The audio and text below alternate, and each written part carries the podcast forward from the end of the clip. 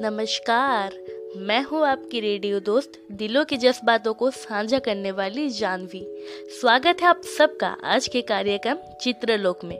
आज बात करेंगे उन बिना टीवी वाले ज़माने के, जहाँ लाइन न रहने पर रेडियो सुना जाता था और इस शो का बेसब्री से इंतज़ार रहता था। मुझे अभी भी याद है गाँव में शाम होते ही बाबा और माँ घर में कुछ स्वादिष्ट पकवान बना लेती थी और ठीक छः बजते ही रेडियो चालू हो जाता था और हम सब उस रेडियो के सामने ये शो को सुन रहे होते हैं, जी रहे होते हैं। रेडियो तब हमारे लिए कोई आजकल के डिश से कम नहीं हुआ करता था।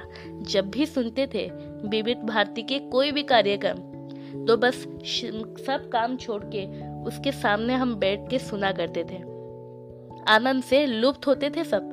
जमाना बदलने पर बदल तो गया सब, मगर यादें और रेडियो की रोमांचक कहानियों का जो लुप्त और जो सफ़र था और हमने जो लुप्त उठाया है, वो अभी भी हम में कहीं ना कहीं ज़िंदा है। चलिए, इस बात पे एक कविता फरमाया जाए। वो ज़माना कुछ और था जब बातों का सिलसिला चिट्ठी पर हुआ करता था। पोस्टमैन की साइकिल की घंटी जिसे दिल में धड़क रही थी।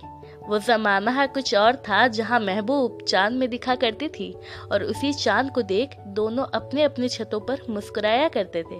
वो ज़माना कुछ और था जहाँ सोशल मीडिया देख के या म्यूज़िक सुन के नहीं, बल्कि दादी की कहानियाँ और माँ की लोरी सुन के नींद आती थी।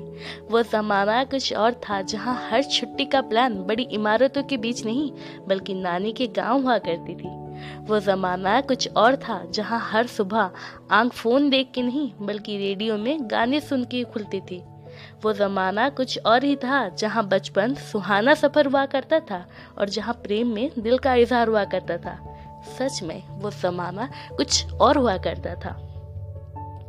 आज इस रेडियो डे के शुभ अवसर पर इतना कहना है।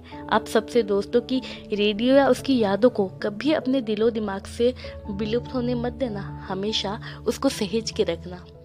Happy radio day.